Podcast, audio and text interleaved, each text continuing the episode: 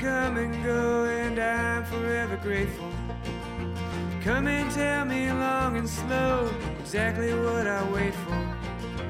Better times, yeah, better times. Somehow I don't believe it. I built a house up long ago just to up and leave it. Welcome to On the Wing podcast. I'm going to start this episode by reading the following excerpt of an email I just received in my inbox a few days ago. It starts like this I am a Pheasants Forever member and regular listener of On the Wing podcast. I'm a former Marine Corps officer and software entrepreneur. Last year, I sold my software startup and retired. Consequently, I was fortunate to hunt birds more than 100 days with my two Brittanys, Ellie and Louie, last season. This year, I set a goal of hunting and bagging all nine species of upland birds in my home state of Idaho. And I'm thrilled to report I just completed that goal. Those are the words from Vincent or Vince Martino articulating his upland goal for this season. And that, ladies and gentlemen, is the focus of today's On the Wing podcast, the Idaho 9 for upland birds. Vince, thank you very much, first of all, for sending me that cool email. And uh, thanks for joining me today. Oh, thanks for having me on, Bob. I really appreciate it, and uh, appreciate your response, and I, I, really look forward to to this uh, session with you. Uh, I, you know, I love getting emails like that from folks that listen, who are members of Pheasants Forever, Quail Forever. You know, are committed to the cause of conservation, and you know, you've got um, a unique story to tell, which I'm interested in, in hearing. We we've only talked for like maybe five minutes, so I only know right. I only know an outline of the story. So I'm excited as the listeners to hear the entirety of it. But let's let's start at the beginning. At your birth. yeah. so give yeah. us a little background on Vincent Martino. Where are you from? Yeah. Uh, what you know, what you did for a living before you were able to retire. Lucky. Uh, hmm. t- tell us a little bit about your background. Yeah, definitely lucky, and I appreciate that. Um, so I actually grew up in New Jersey, uh, of all places to hunt birds. Um, actually, where I grew up was pretty good pheasant, uh, pheasant hunting country at the time. You know, unfortunately, like a lot of places, it, the pheasant aren't there anymore. Uh, the native bird we had back in New Jersey were woodcock, and so I, I grew up hunting with my dad. Uh, his dad was an Italian immigrant hmm. who hunted quail in Italy. So, um, you know, you don't hear a lot about Italian quail hunting, no. but um, my grandfather brought that to the United States, and then he passed that on to my dad, and then my dad passed that on to me and my my brothers, and so we all grew up bird hunters as kids. Um, we uh, had since I was five had seven different Brittanys, so I'm definitely a Brittany guy. Uh, my current two Brittanys are brother and sister Ellie and Louie. Um, spent you know my formative years in New Jersey, went to college in Maryland, and then I, I joined the Marine Corps. Mm. Um, I was a Marine Corps officer stationed in San Diego um, in San Diego, I actually got into quail hunting a lot because that was really the the only species in that area, uh, kind of between running between California and Arizona, hunting Gambel's and valley quail, which is a lot of fun. Yeah.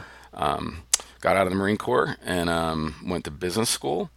And my wife and I, my wife is Stacy. I should have mentioned her earlier. I got married to her while I was in the Marine Corps uh, lived back east for just a little while, and then I said, you know, I'm, I, we're starting to raise a family, and I, I, really wanted to raise my kids in a place that was um, a lot more, you know, outdoorsy, a lot more kind of, you know, fresh air, so to speak. Mm. And, and uh, we we actually moved to Idaho before our first child was born, so I've lived in Idaho now for 21 years. Um, I've been in some form of technology or software in you know pretty much my entire career. Um, I started a software company about 12, 13 years ago with, with a co-founder uh, who also is a hunter who lives here in Idaho, and we were lucky enough to sell it, like you mentioned, about a year and a half ago. Mm. So, last two bird seasons, I've definitely uh, done a lot more bird hunting than I've uh, than I've done in the previous 20 years living in Idaho. But you know, I have hunted chukar very consistently since I lived here, quail, pheasant. Like New Jersey, our pheasant population, unfortunately, is under a lot of duress here in Idaho. Mm. But uh, very consistently hunted birds, and my other passion's fly fishing. But uh, you said a few minutes. That's about as much as I probably could tell you about myself. But uh, appreciate appreciate you asking that. Well, and, and for folks, obviously you can't see, you can um, only listen. Behind Vince, he's got a his fly tying table, so you definitely have a fly tying passion.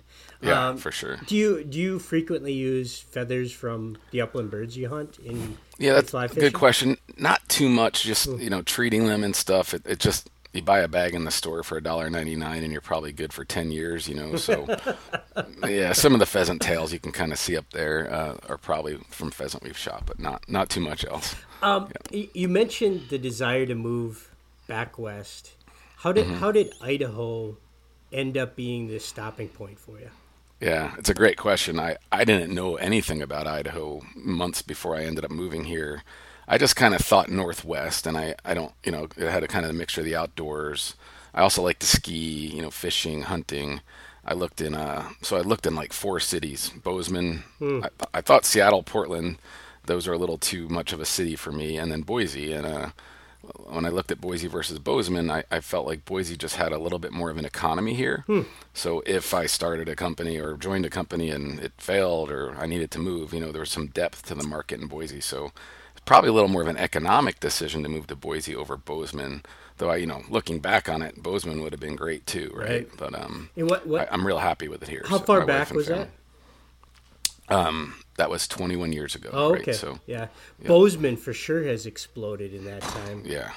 So is Boise. Yeah, Boise, and Boise, Bozeman are the two kind of explosive cities probably out in this Intermountain West. Hmm. and I, You know, be- oh, I was just going to say, I, I failed to mention, and really importantly, um, I have two boys now. Um, a 20, 20 year old son who's in college. He goes to Princeton University on the East Coast.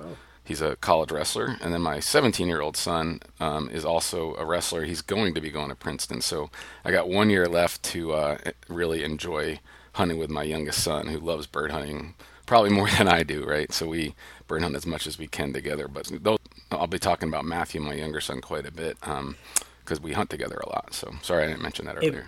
No, that's cool. Both going to Princeton too. Yeah. How that happened? they get I guess they got their brains from their mother.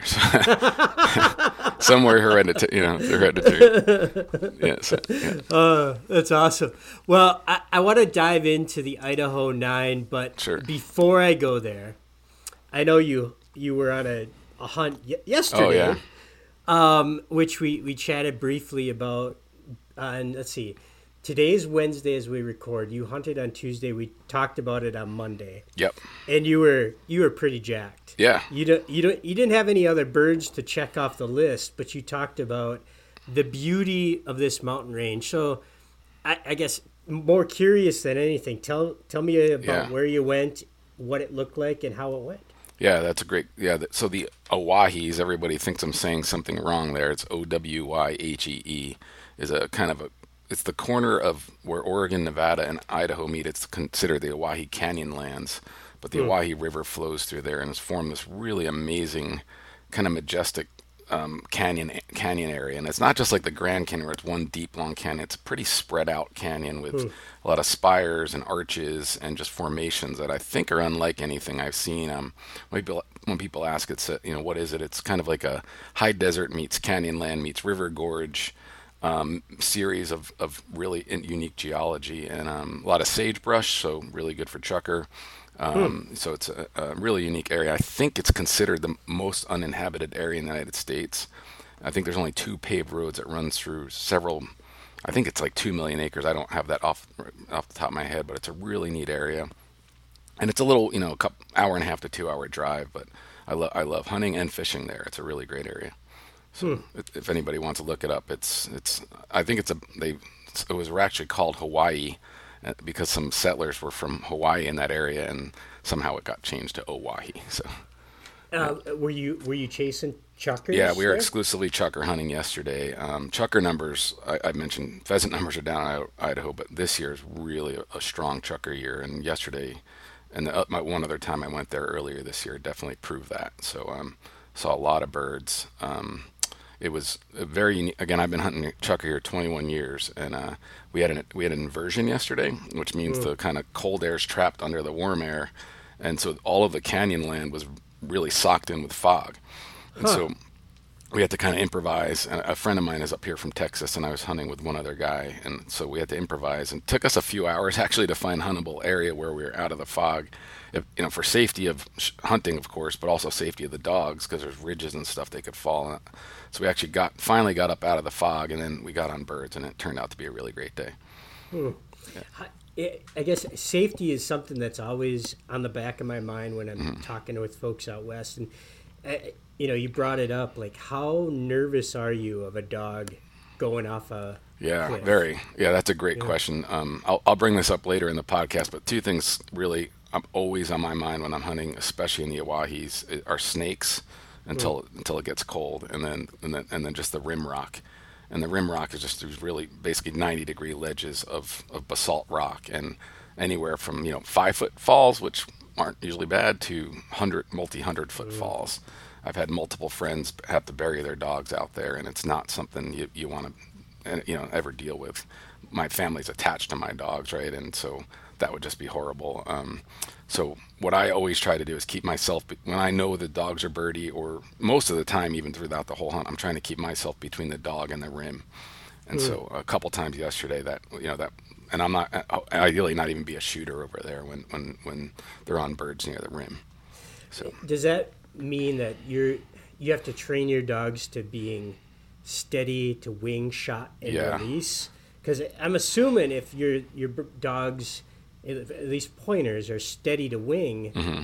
that's that's not enough. That's going to create Yeah. some trouble, right? Yeah, I think it's exactly right. I think the scenario I've heard dogs are typically the dogs are smart enough usually not to go down that rim. Like I, I, I am, my dogs are kind of fear it. I, it seems like to me, where I know guys who've lost dogs, it's either on you know on flush, or on on down bird when the down bird runs and is runs off the rim. And so uh, my friend who lost a dog last year uh, had had that happen, and so his dog was chasing a down bird and uh, and ran off the rim. So, So, so your buddy from Texas, yeah. did did that buddy bring a dog? Yeah, he bought a, a beautiful new uh, first, you know, really first time hunting uh, short hair. So um, she, she's And- done, she's doing great. And how how adaptable to that instinct of being wary of cliffs and the dangers of hunting out west does have you witnessed a new dog do they get it like that or does it take Yeah. some time It's a really good question. It- it- It's interesting, you know, my my experience with short hairs versus Brittany's is short hairs tend to range more, and, and they'd be a little harder to control in that environment. His his dog is really a, a close hunter, so we she hasn't really. Um, I haven't felt like she's been in danger at all through the hunt. So I, I'll, I'll pay more attention. That we're going to hunt one more day tomorrow, and so uh, kind of see how she acts when we're when we're closer to a rim. But that's a good question. so eh, one more danger question I Sure, no, this is great. top of mind right like, um, I know that there are some like thermal water features in Idaho Yep. for lack of a better term and you can correct me hot springs Yeah, Like, we're going to one tomorrow. That's where we're going. Yeah. Okay, so that's got to be something on your mind with dogs because your dog doesn't know Yeah. that that's deadly. Like, Right, good question, So, yeah. how often do you encounter that, and how do you prevent a problem? Yeah, so my experience with them is the ones that I'm aware of are, are pretty far down in a canyon, so you wouldn't really get to them very easily. So it would take quite a climb to get down to them. Uh, a lot of people find these trails that go down, and they'll go spend either nights or days in those thermal hot springs. So the ones, the short answer, the ones I hunt aren't really close enough to be of a danger to the dog. The dog would have to roam well, well away from you to get dangerous, but they're there, they're they're there, and there might be some I don't even know about, Bob, that um are out there. But uh, I haven't heard of anybody that I know having problems with them. But it, it could def- definitely pose a challenge if you're too close to them. And you know, people hear hot springs, and that's probably a little bit of a under a term that uh, has a connotation that they, they don't need to worry about. It's like, oh, you know, it's a hot tub. Mm-hmm. Yeah. This is way hotter than a hot tub. This is like dead. Yeah, For, the one I think more of those are kind of in that yellow. I, I'm in Boise, which is pretty far southwest, and our a lot of our hot springs are like more like sauna level steam. Okay. Uh, as you get towards Yellowstone, you get some of the more like near the geysers and stuff where they kind of explode out of the ground and can cause danger due to that. Wow. Okay. So Yep. All right. Well, I'll, I'll transition us here before Sure. I, uh, before we go to the Idaho Nine. Um, I want to give a shout out to our On the Wing podcast sponsor and national sponsor of Pheasants Forever and Quail Forever, onX Hunt. Um, tremendous partner of our organization. Uh, if you're listening and you don't have onX, please download the onX Hunt app for a free seven day trial at the website onxhunt.com. And if you use the code PFQF, because you're going to like what you see there and you're going to want it on your phone, use the code PFQF and you get 20% off your onX membership. Get the Elite membership that gives you all the states in the country, and it's amazing what you'll learn about public lands, habitat, different cover. You can see uh, the Pheasants Forever and Quail Forever land acquisitions on that app. Um, OnXHunt.com. PFQF is the code to get 20% off. All right. I mentioned, I teased the focus of this conversation with Vince is his adventure this season to bag all nine of the upland bird species in the state of Idaho. Let's start with what are those nine species, Vince? Uh, just give us an overview of, Yeah. you know, let's list them. Yeah, so I think um, Idaho has nine, and I'm limiting it to, and people could argue about doves and more migratory birds, but nine resident upland species. We have we have ruffed grouse, uh, blue grouse, which here is the subspecies of dusky grouse. Uh, we have Huns, Hungarian partridge, uh, sharp-tailed grouse, uh, California or valley quail, uh, sage grouse, pheasant, chukar, and then finally spruce grouse. And so our five the grouse are the, the native species to Idaho. They're all all native, and the other four that I mentioned are actually were brought here as early as like the 1800s, but they've all become resident wild birds. Okay. Yep. And so you mentioned hunting them and bagging them all, all nine this year. Yeah. Um, you know, it, it, well, let's start with how did this concept come to you? Is this Yeah. something you've been toying with for a while, or is this like upon retirement you're like, well, this is the first bucket list idea? Yeah, great question. No, I, I hadn't been toying with it, um, and I know you know now that I've done it, I've found other people who've done it, so I'm not like unique or anything like that. Um, Sure. But my son, my son Christopher and I, my older son, he likes to fly fish, and we there's a, a, different states out west have these what they call either trout slams or cutthroat slams, where you catch all of the subspecies or species of trout in that state, and then you like Wyoming does an amazing job. They have a cutthroat slam. You catch four different species, and then the state actually issues this really cool certificate and medal. I mean, it's like I was really amazed what you uh, Wyoming did for that. And during that trip, actually with my son, I was thinking, hey, it'd be cool in the bird season to hunt all nine species. Well, I didn't even know that there were nine for sure. Um, so and then so that's how that, that that was the genesis of the idea. So kind of started fishing this summer and then translated it to a goal for the winter. So So as you start planning this, how many of these nine species have you hunted before? Yeah.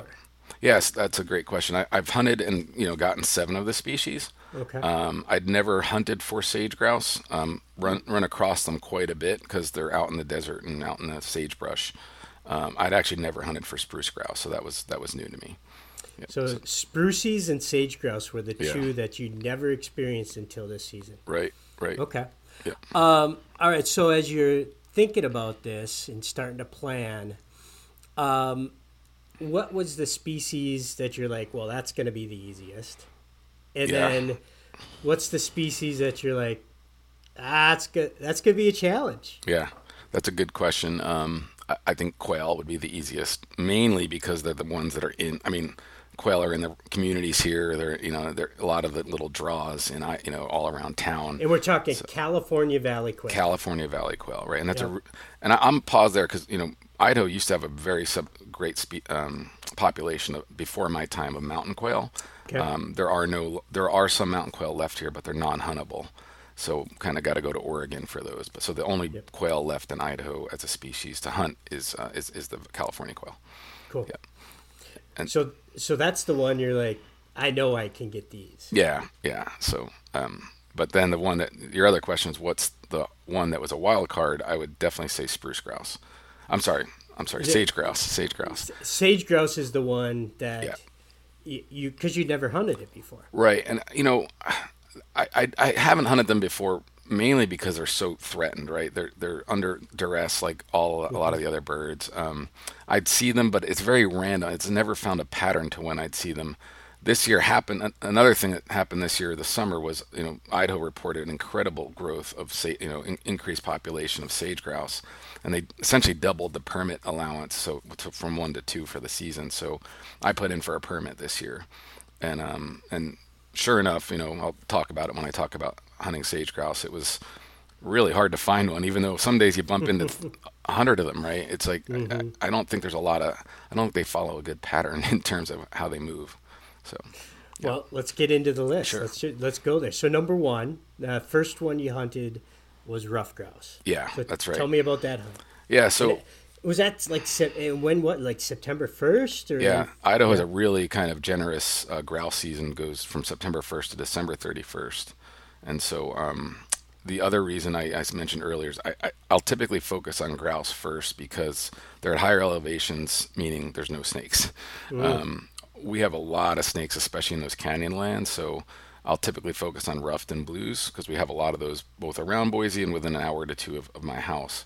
Hmm. so it's hard to talk about ruffed and blues separately, um, but I definitely went up for ruffed and blues first. And um, I, I didn't know you were going to pitch onX, but man, I could pitch onX all day long because I, I, it's probably the app I derive the most value from on my phone of all, not just in hunting, mm-hmm. right, but across all apps. So I, I kind of do a lot of e-scouting and um, ruffed are tougher than blues to find because they're you have to find kind of that mixed. Here we have a lot of aspens, so what I look mm-hmm. for is mixed aspens and firs and water, right? So any you could go really high up for blues and look for blues at 8,000 feet and find them. Um, and you'll also find ruffs up there if you can find water sources with kind of dense mixed aspen and fir. So kind of look for spots like that because therefore I go for blues and, and, and ruffs at the same time. Managed to get some ruffs on my first trip. Didn't get any blues on that trip, but um, managed to get some ruffs on that on that first trip about an hour north of my house. Have you ever hunted ruffed grouse and the Great Lakes states yeah. or New England. Like, yeah, I grew up in New Jersey. We had a ha- handful of them, right? So they they were around. So when when I think about ruffed grouse hunting, I think about just aspen thickets, mm-hmm. and you know, it's it's it's like the Tough Mudder for bird hunting. Yeah. You know, you're you're just going through stuff, and it's hard to even see birds to get shots. Yeah. Um, my perception of hunting ruffed grouse in the west in the mountains is it's considerably more open than in the than the Great Lakes or the the Atlantic. Um, is that true, or or am I? Yeah, at least where I hunt, I, I think of I look for the thickest part of the woods to find the ruffed grouse. So you, typically they're in actually in that thicket. It's you're not going to be as thick as they are in maybe in the northern parts of Michigan or in, in Vermont, right? But um, the difference, I think, is actually the steepness because they're typically in a draw because that's where the water is. Okay. So they're going to be, you know, flying from uphill to downhill. So hmm. it kind of helps them accelerate, right? So a lot more elevation change here than you, I see in most places I've hunted back on the East Coast. Right. Okay. Yep. yep. Um, so you mentioned the possibility of getting ruff and mm. dusky together, but yep. that didn't happen. Not so on our number, first trip. No. The, the number two species on your list was the, yeah. Do you call them blues or duskies? We just call them blues colloquially blues. here. Um, okay. I, I, know there's a difference, right? Because the sooties are up in the um, more in Washington, Alaska area. Mm-hmm. So we we at least my family and my friends who hunt here, we all just call them blues. So okay. sorry if I'm being wrong on that, but that's no, no, yeah. it's, it, yeah. it, it's all good. So so tell me about uh, the number two bird, blues, yeah. and, so, and how quickly did you check that off the list? Yeah, so my son, my son and I went on a blues trip. He got one. Went on a second blues trip. He got one. And there's several areas right around Boise that within even 45 minutes where we can get. Because what you just got to do is get up to the tree line. Where I live, it's in, in a valley. It's sage and grass. And so mm. you look at that tree line, and if you find like bigger ponderosa pines, things like that, you're going to find blue grouse up there. Um, so we did that twice. He got two birds, or he got more than two. I think he got several. And so then a week or two later, we decided to go on a combined blues and spruce grouse trip. And uh, we we had a really good time doing that together. And again, my son got blues before I did, but I finally got my blue grouse great point, great flush. It was almost like a pheasant point, pheasant flush on the one that I shot. Um, you know, a lot of times blue grouse will go tree to tree, right? You probably have experienced that. And I had a rule, especially for this nine, is not shooting any birds out of trees. And so sometimes it's hard to get ruffs and blues that won't leave going tree to tree, right? So um, got a nice blue on a, on a good flush from my, my dog, uh, Louie. So blues are at the top of my list of birds that I haven't yet Oh, hunted really? that that I would like to. And one of the reasons is I've heard they're just spectacular on the plate. Oh, yeah. yeah. Folks, if you if you could only see Yeah. Vince's face, is it is it your favorite? Man, that's a hard, hard, hard question. I, I don't have a favorite. I have to just say that. I think I think ruffs are great. They're almost like a the, I kind of call them the veal of. They, they almost felt like they're milk fed, right? Like the blues uh, eat almost exclusively berries. So when, anytime you go to blue and look in the crop, you're going to see just a load of big red berries. And so they're eat, and sometimes white berries, right? So they're eating a lot of berries, and so I think it just gives kind of gives a juiciness to the meat that doesn't get matched by any of the other birds. I love chukar too, so it's it's hard, but um, th- those are the they're, they're but they are it's a special taste. Y- You've mentioned your your sons throughout, and it.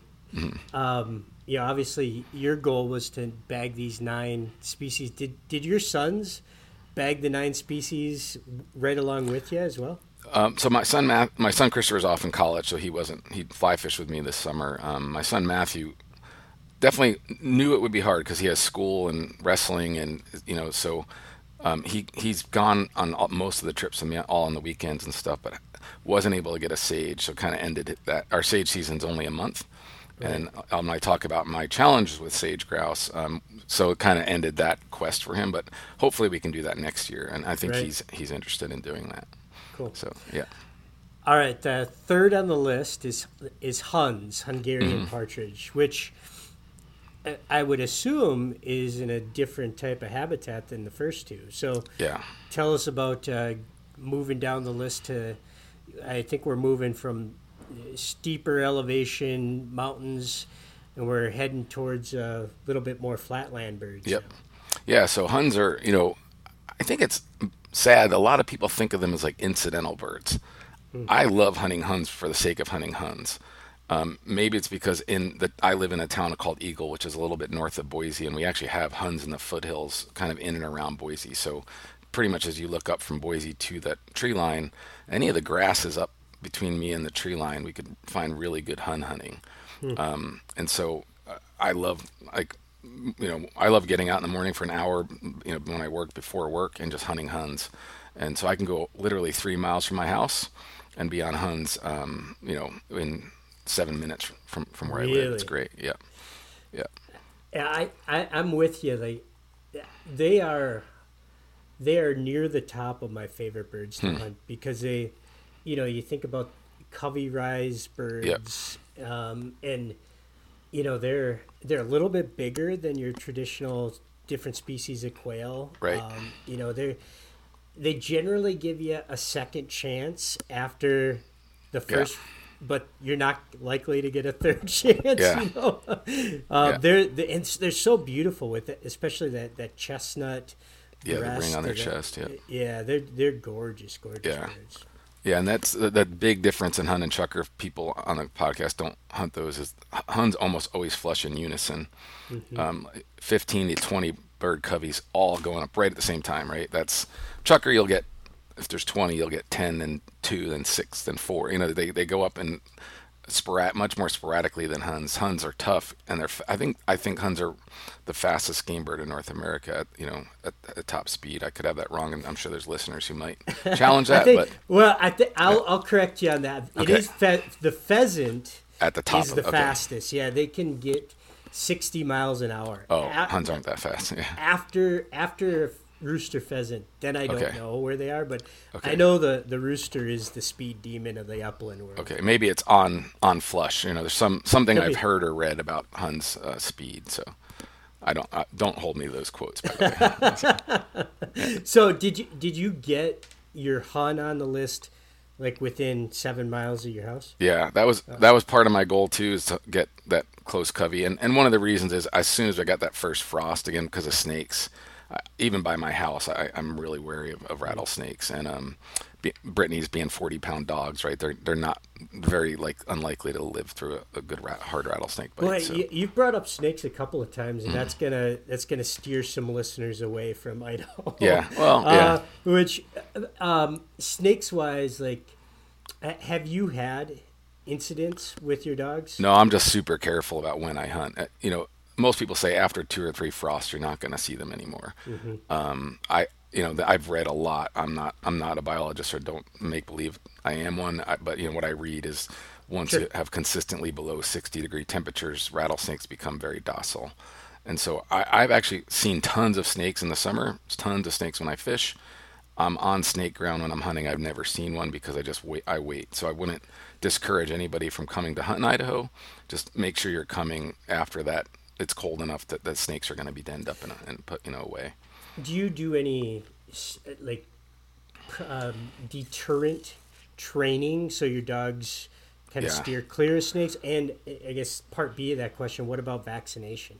Yeah, so I've talked to my vet about he's a bird hunter with Brittanys too, and he, he thinks the vaccination's kind of a 50-50 thing. I haven't done it, and I and speaking all this about snakes and my fear of them, I I'm not, I'm not personally scared of them for my dogs. Yeah. I, I haven't done it because I feel like getting a snake bite just as random as, as a dog encountering a snake. And the biggest thing is I, I don't hunt when snakes are going to be around.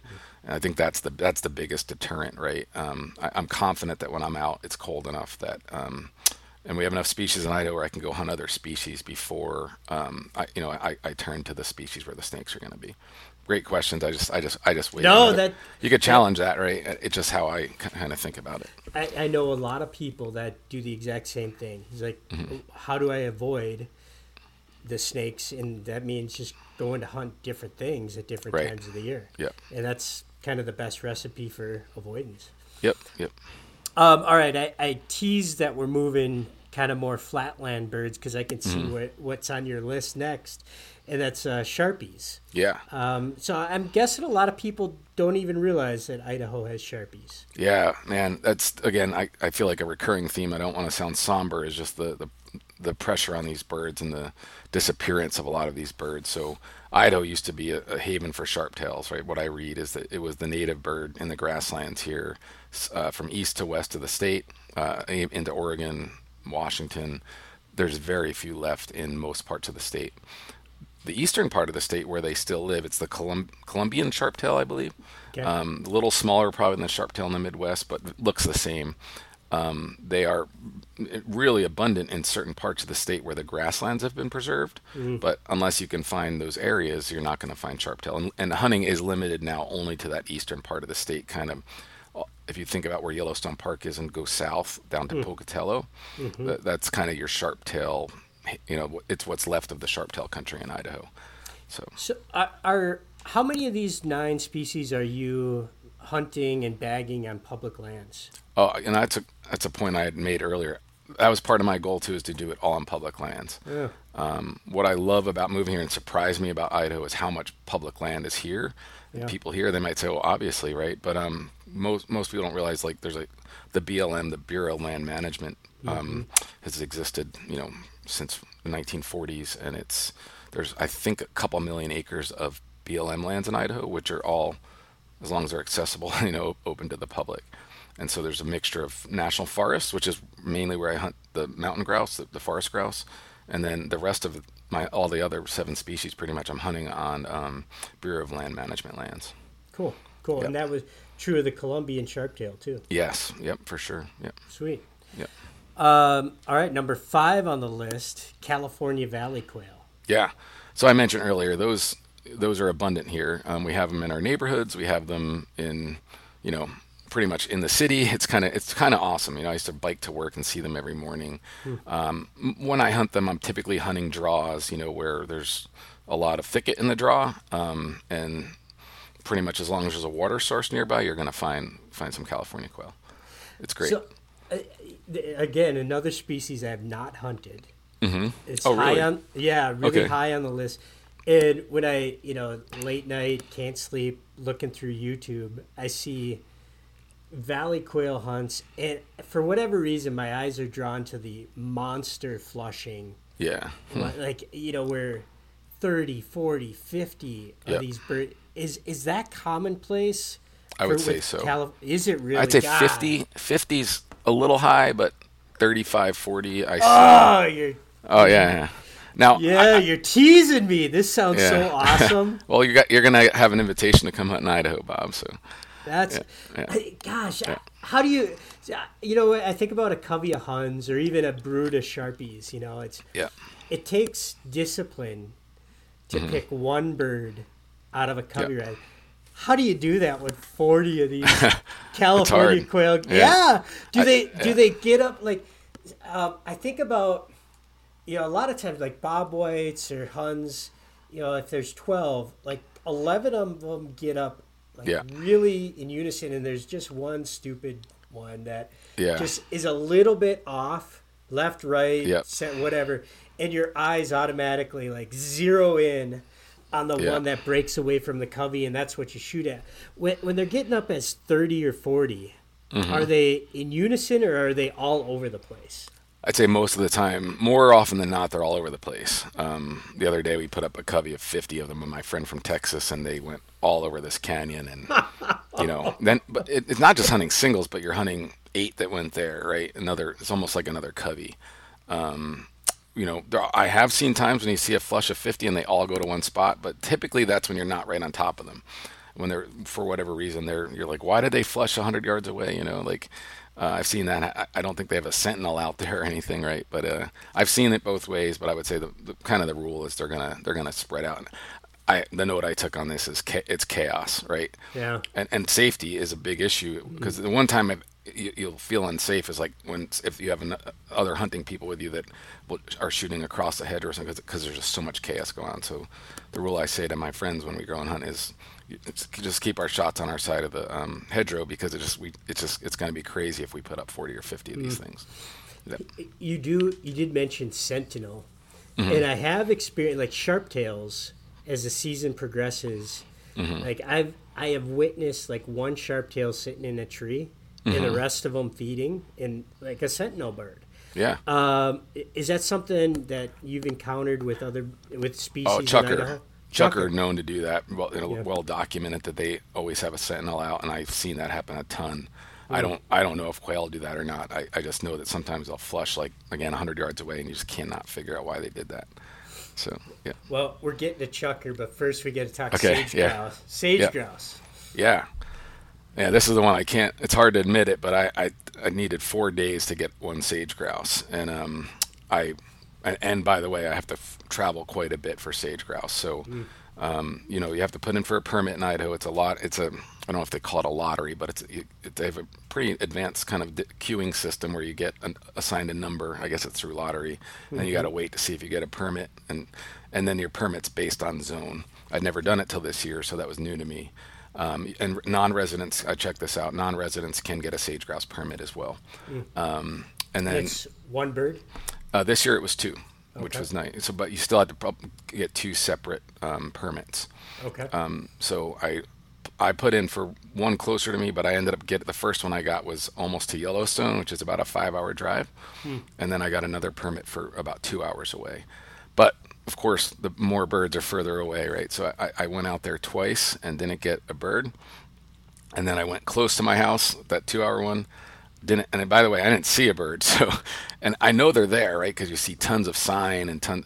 It just, my you read about them. It's like finding a needle in a haystack sometimes. And I put up as many as thirty when I'm just walking through the sage, and but not, of course, when I was hunting. And then, so basically, that that fourth trip, I finally got one, and of course, I got it like with ten minutes to spare before the sun went down. no so, uh, kidding. Yeah, and I, I put up six of them, and uh, I, I saw the big one, and I missed it, and I'm like, I better save. My, and then sure enough, I, I got a trail one that was a much smaller bird. So Huh. the tail's right up there. You can see Bob. Right? Oh yeah. I can't. I'm not good at Yeah. moving my finger. It's right there. Yeah. There you go. Yeah, so, And- And this one was, I mean, this one was the bird that you'd never hunted before, and you knew Yeah. that this was going to be a challenge. yeah, Um, yeah. So, okay, four days hunting.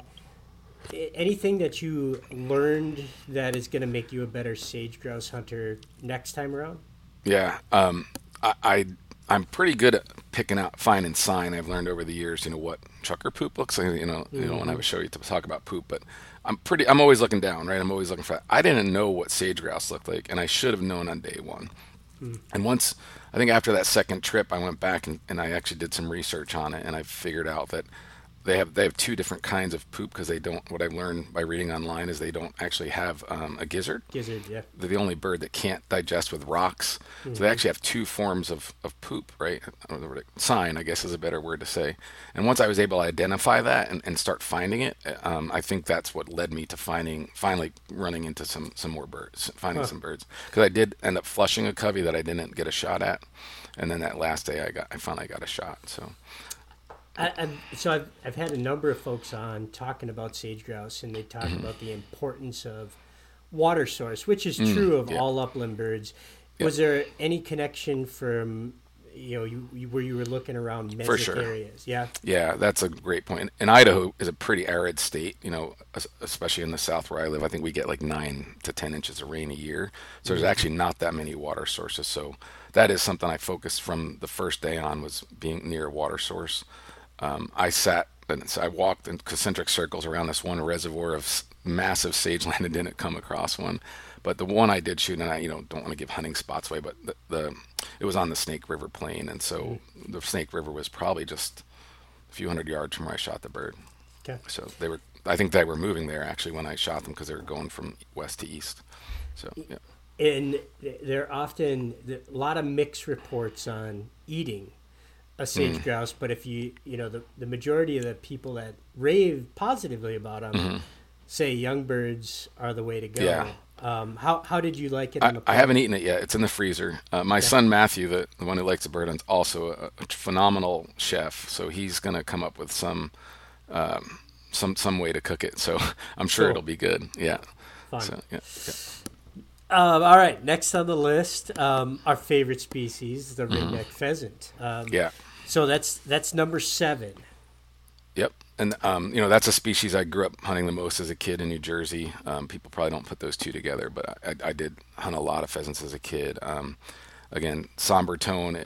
When I moved here, I hunted pheasants a lot, and there were a I actually had several private farms through friends of ours and wrestling families that my kids knew that gave me access to some phenomenal pheasant hunting. It's it's pretty much gone at this point, and I hate to say that, but it's true. what, Um, what do you attribute that to I, I think it's and, again I'm not at all calling out farmers because I, I think it's it's such an important part of our fabric in the country. But I think the way that farming has changed in Idaho is is my theory. I've heard other theories, right? But I know at least the places I hunted kind of really moved to clean farming.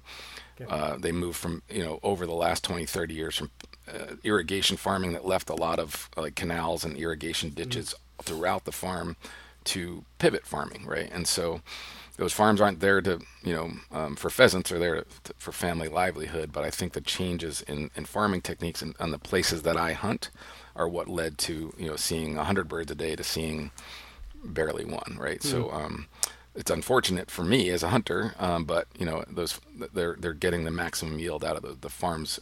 And i know that this is different in all other parts of the country. I'm just talking about these farms that i used to hunt in sure. Idaho. Sure. Yeah Um, So tell us about you. You did check it off the list. So how did it? How did it come together Yeah. for you? Yeah, so there so there are spots I have where I I find them, but I kind of I have them marked in my onX, right? And so um, each year to year, it's funny. I'll, I'll I'll see one bird in there and I'll get it, and um, I know there's more than one in there, right? A lot of the WMAs have BLM land that uh, is adjacent to them, so you can um, find birds that kind of wander onto those BLM lands. So that's kind of how I hunt pheasant today. Is I definitely love to do it. I think the most majestic bird to flush and shoot is a pheasant, but um, it's not something that's super common here anymore. So Gotcha. Um, you, you talked about your Brittanys throughout. Were you? uh, Were they able to point all nine of these species too? Yeah, yeah, they did. That that pheasant was uh, pointed, ran across. Luckily, I had two dogs.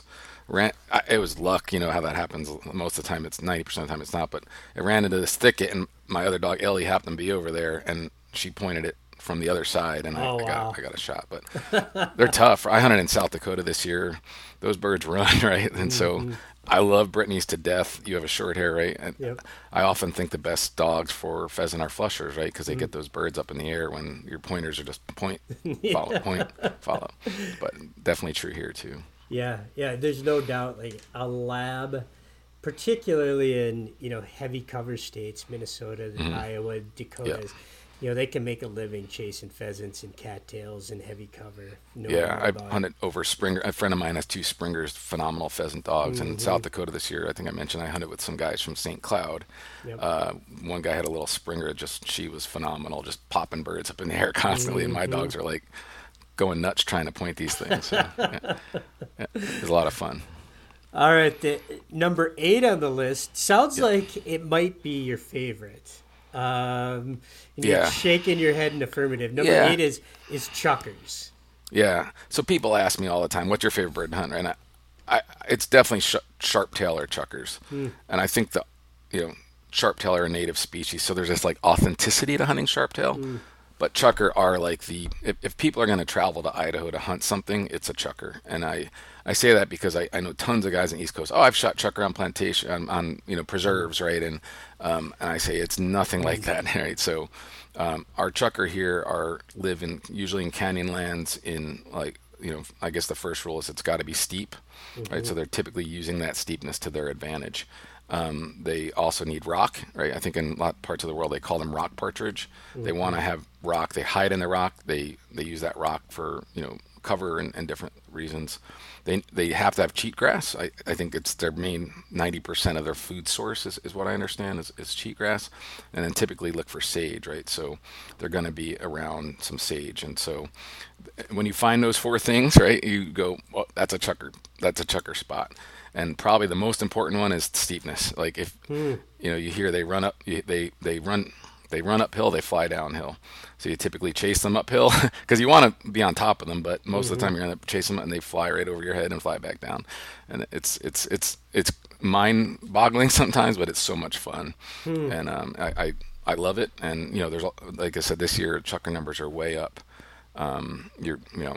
100 to 200 birds a day is, is not uncommon uh, Really? when, when you have when you have good numbers. Yeah, And So- you you know we all have heard the saying you chase you hunt chukar the first time for fun Yep. and every other time for revenge Right. you know does that ring true for you Oh yeah, totally. Yeah, yeah. My um, this year I actually got revenge because there was a, the where I shot the the chukar, the first chukar this year was on some Idaho BLM land, um, and I there was this one hill right when you drive in. I went up it four times last year and put up four flushes and didn't get a bird, or you know, or they flushed too far. Fortunately, this year I, I parked there, got out of my car, I walked up the hill, I was dying. I mean, the dog was could tell it was birdie the whole time, and right on that right on that ledge they flushed, I, and luckily I got I got one. But that so it's rare that you actually say you can get revenge, but uh, I, I got my re- revenge from last year this year. So I just shot one, but it was it was good. So um how good a shape do you legitimately need to be in to hunt chukars yeah, that's a great question. I, I think I find as the season goes on, I get in way better shape. Um, I at the start of the season, I'm never in good enough shape to do it. Um, I I mainly mountain bike in order to get in shape for chukar. I think you you have to do what you know some type of gym equipment like a, a stair climber or something or a mountain bike that you're really building up your quads because you're you're walking up uphill and your quads are burning. Um, I feel like if I was, you know, if I wasn't in mountain biking shape when the season started, I wouldn't be able to do it. And I see a drastic improvement through the season as as I hunt more and more chukar. But you definitely want to have it's it's wind, right? You want to have really strong lungs when you're going after them.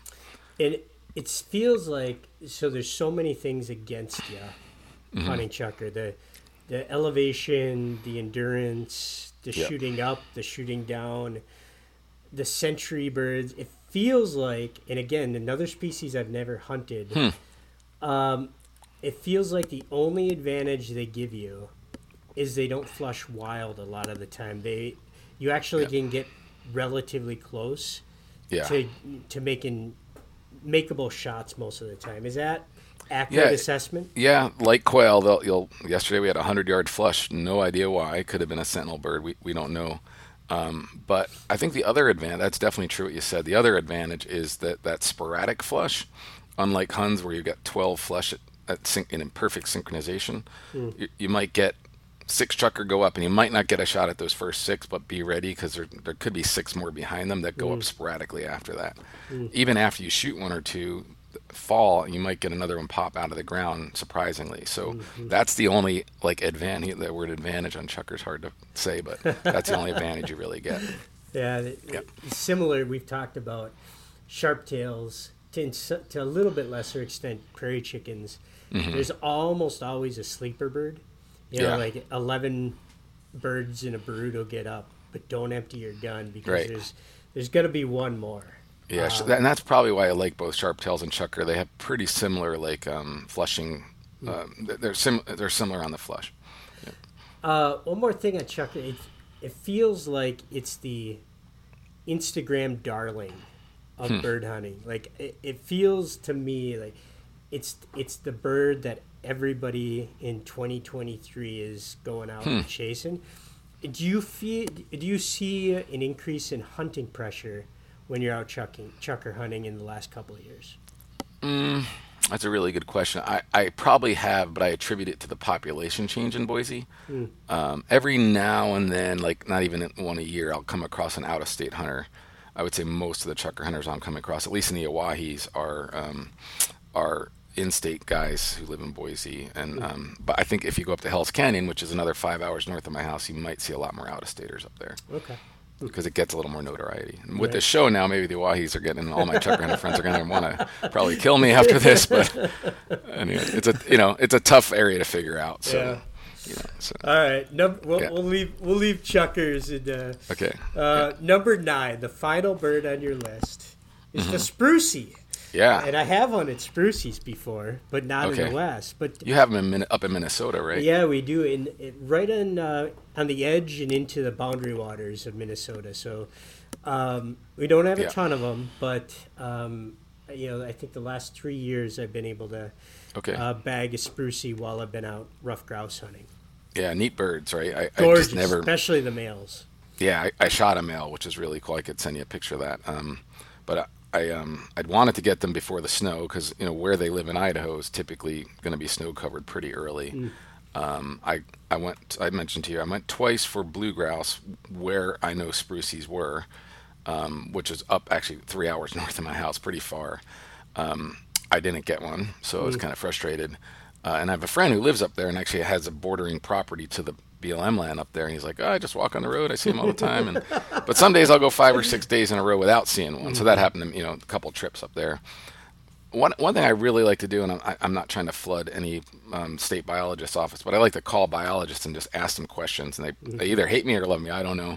But early in, the, like in August, when I was planning this trip out, this season out, I called a biologist in Boise and I asked him where where he would go closest to Boise, and he gave me a, a, a onX spot about two hours from my house. So I, I should have gone there first because it was an hour closer, but it was also in an area I didn't know that was pretty high altitude. I was worried about snow and so I ended up going there on my third trip for the for the spruce grouse, and um, my, I only took my dog Louie with me, but he had a great point on a road, so it was it wasn't in the thick thick forest, but um, it was uh, what this biologist told me is look for. It's interesting. I said look for spruce. He said no. In Idaho, we look for um, uh, ponderosa pines. I'm not a good a good tree identifier, but um, I, it, sure enough, it was in a pretty heavy like canopied ponderosa pine forest and um, I'm sorry, no, he said lodgepole pine. Sorry, lodgepole pines, lodgepole pine forest, and uh, that you know, luckily got one again towards the end of the first day I was up there. I, I, I'm with you. You know, they are beautiful birds. I, I really think they're cool. It's Yeah, it's um, you know, I know they're they're considered fool's hens. You know, Yeah. they're they're not uh, one of the more challenging birds on the wing, but Right. they are challenging to find, particularly when they're yeah. whether it's lodgepole pines, uh, spruce um, Mm-hmm. forests. I, you know, I've gotten them in tamaracks or jack pines. I mean, Mm. Yeah. anybody that knows any of those types of, Yeah. I mean, it's just hard getting a, you know, being able to see a bird in some of those Yeah. forests because they're so thick. But they are just a gorgeous, gorgeous bird. yeah, I knew they were in there because when I hunted it, sure enough, had snow, and I was starting to get worried about not getting that bird for the season. even though I had more challenge with sage grouse. Um, but I saw a lot of prints. It told me there were a lot of birds in there, right? I mean, it could have been other forms of grouse, but I think that all the prints look pretty much the size of a spruce grouse. So, yep. So, all right. So, so you, nine species, the Idaho nine. What's Yep. you think about? Okay, you got a little more time these days. Yeah. Um, have you set a goal for 2024? Yeah, that's a great question. Um, I've been thinking about that. I, again, I, I got to come up with my like what I'm going to fish for next year. But um, you know, next year's the last year my math, son Matthew will be in the house, so I, I think I'd really just like to hunt with him as much as possible. Um, and, and do this with him next year if, if we can make the sage grouse work if you know and if the birds are a good enough number next year um, beyond that then and I start thinking well traveling outside of Idaho, like I think something that'd be really cool is, is get every upland species in the country. Like that would be really blessed to do something like that.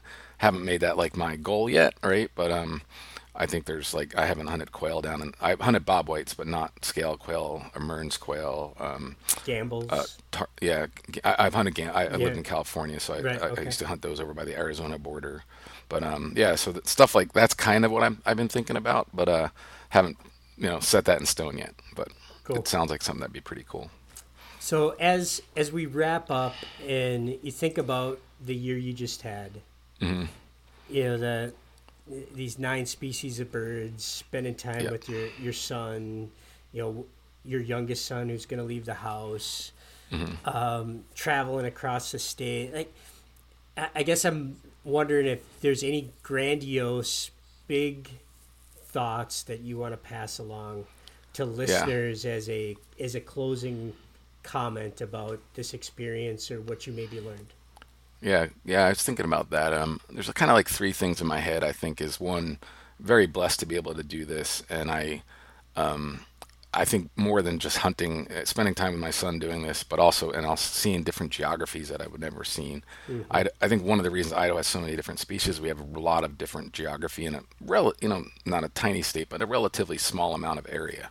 So I got to see some really cool things, like things I didn't even know existed. Like there's these massive sand dunes in eastern Idaho where thousands of people congregate with these amazing like sand dune buggies with jet engines on them. And I saw this, I was like, "Holy cow! I've never. kn- I lived in Idaho for 21 years, and I never knew this existed. Just to see those sand dunes was cool. And a friend of mine actually took me up in them, so I never got to do that either. So the incidental things I got to do as part of this trip, I felt very, um, you know, use the word blessed, but um, that's kind of how I felt the other thing that makes you realize is the second point is um, how I know these birds birds have been pressured since I'm a little kid, right? We had pheasant in my mother's yard when I was a kid, and they're not there anymore. And so now I see that across pretty much all nine of these species, right? I said chucker numbers are up, but I think all other bird numbers are, are probably down in Idaho. I, I don't quote me on that, but I, when you talk to old timers, like you used to be hundreds of these everywhere I went, so you know th- that all these birds have been pressured, right? And so, and then I, my last point is I don't, I'm not just saying this for lip service, but it really made me realize like I need to get more involved on the conservation side. I, I, I am retired. I, I do volunteer in different organizations here. I don't just bird hunt, right? And but um, when I think about where I want to, bird hunting is so important to me as as is fishing. Those are my two things that I do pretty much year round. Um, I, I need to figure out how I could best use my own skills Sure. and my what, what I'm good at to help best. So I'm, I'm thinking about that now a lot, Bob. I'd love your feedback on that after the show, and you know, what, how can I best help, right? And so, kind of the challenge I actually put to myself as I was thinking about this podcast is a year from now, I'd love to check in with you to find out what I actually did from the conservation standpoint. And of course, I know Pheasants Forever and Quail Forever are two great organizations to start with. There's a really active Pheasants Forever um, community here in the Treasure. They call it Treasure Valley Pheasants Forever. But I, I, I need to figure out and put a challenge to myself um, to go and, and, and actually get involved. Cool. So That's really well said, and and you know, ultimately, let's boil. That's why we're doing a podcast like mm-hmm. this. You know that podcast reaches new ears, new listeners that traditionally wouldn't show up at a banquet, and mm-hmm. hopefully, your story of adventure mm-hmm. interests people beyond like you know, bird hunting isn't about you know putting three roosters in your bag right. and throwing them in the freezer and thinking about the next trip to South Dakota next year. It's it is it, it offers so much in terms of relationship with the land, to wild foods, a love of a good bird dog, connection Yep. between a father and a son, a daughter and a mom, a daughter and a son, dad and mom. You know, it's just and you've carried another thread throughout this. Upland bird hunting takes you to some of the most beautiful places on the planet. Even if even if your entire uh, season exists in one state, you know, Idaho, you talk about the canyons to the farmlands, to the sand dunes, uh, to the Sharptail Flats. You know, you have a, you know, yeah, you have a shotgun in your hand, you're following a dog, but you probably are having the greatest experiences of your year with the people you care about the most in these places while you're out chasing birds. So hopefully, you know, that was my that was my dream when I got this email from you. It's like, yeah, this this is inspiring. Hopefully, somebody is inspired by yeah. It's a list of nine birds, but it's so much deeper than that.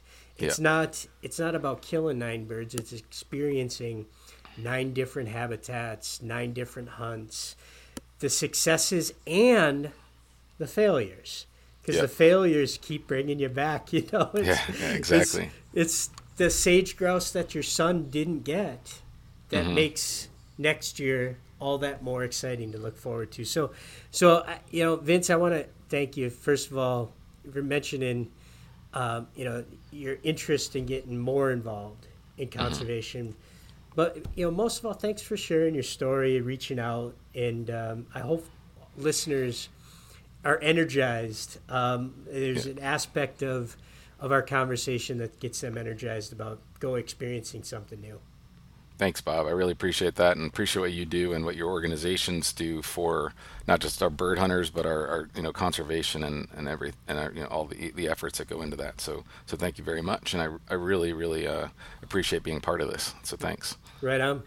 So, folks, um, as you're listening to this, it's right around the holidays, and uh, you know it, it may be contrived, but uh, a new year is right around the corner. So, you know, make a New Year's resolution, like Vince here. Um, create an adventure that inspires you. Create an, an adventure, a bucket list, a New Year's resolution that uh, gets you jacked up for 2024, gets you involved in conservation, gets you into a new landscape behind a bird dog. Because as long as you follow that bird dog, something good will rise. Thanks for listening, folks. Have a wonderful holiday season.